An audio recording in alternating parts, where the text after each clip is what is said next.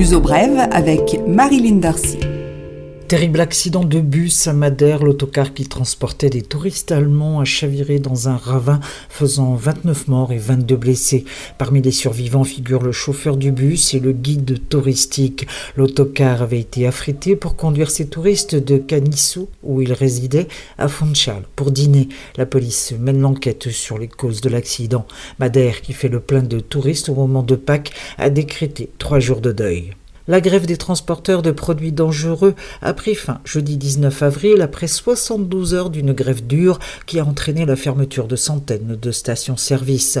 Il est vrai que le défaut d'approvisionnement en essence et diesel a fait paniquer les conducteurs qui se sont précipités pour remplir les réservoirs des véhicules, aggravant ainsi la pénurie. Le gouvernement a dû réquisitionner des chauffeurs pour garantir le service minimum. Finalement, la grève est levée et des négociations entre syndicats et patronat vont débuter à la fin du mois d'avril. Il faudra cependant patienter pour retrouver une fourniture normale de l'essence aux pompes. Il est conseillé aux voyageurs qui prennent l'avion de se renseigner auprès de leurs compagnies aériennes qui ont dû prendre des mesures de restriction face à la pénurie de kérosène aux aéroports de Lisbonne et Faro. Celui de Porto étant directement approvisionné par pipeline.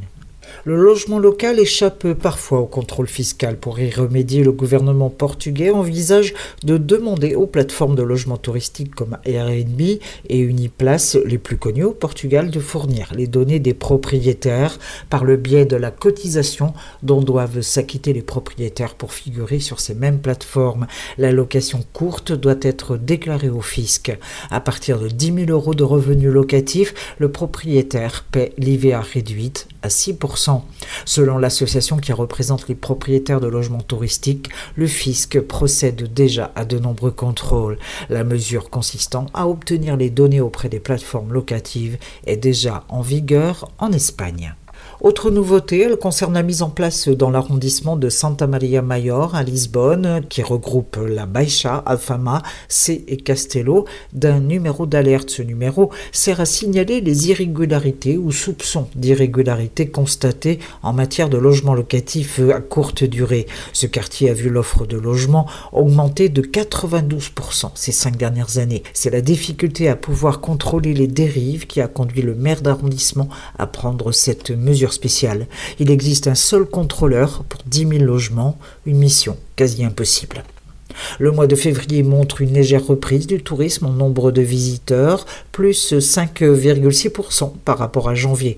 Mais en contrepartie, il reste moins longtemps au Portugal, en moyenne 2,42 nuits, un recul de près 4% par rapport à janvier.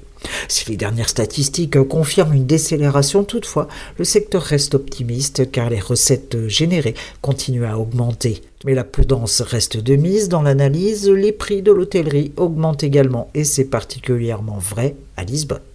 L'uso brève, culture. Les suggestions culturelles de Luso Brève, Procularum, le groupe britannique mythique des années 70, sera au Portugal le 26 avril à Lisbonne, au Coliseu dos Recreios, et le 27 à Porto. Le pianiste et vocaliste Gary Brooker a célébré ses 50 ans de carrière en 2017 en produisant l'album Novum, ce qui a empêché le groupe de se produire sur scène. Mais voilà, la légende de nouveau sur les routes avec cette tournée qui démarre au Portugal. Il reste encore quelques places disponibles ou peut-être pas. En tout cas, on va fredonner à nouveau A White Shade of Pale.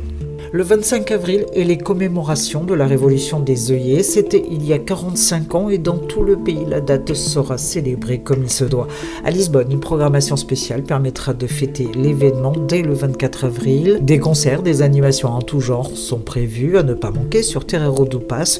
Le vidéo mapping, la projection d'images sur les arcades et l'arc de triomphe de la place commémorer avril et raconter son histoire.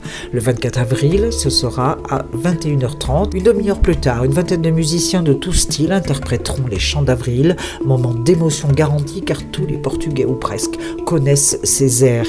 Un feu d'artifice sera également tiré sur la place. Le 25 avril, le grand défilé sur l'avenue de la Liberté, une manifestation pacifique, elle aussi traditionnelle et revendicative, appréciée par les habitants. Les commémorations du 25 avril dérouleront du nord au sud du Portugal. Ce Louzo Brève est maintenant terminé. Je vous retrouve la semaine prochaine pour une nouvelle édition et de très joyeuses Pâques.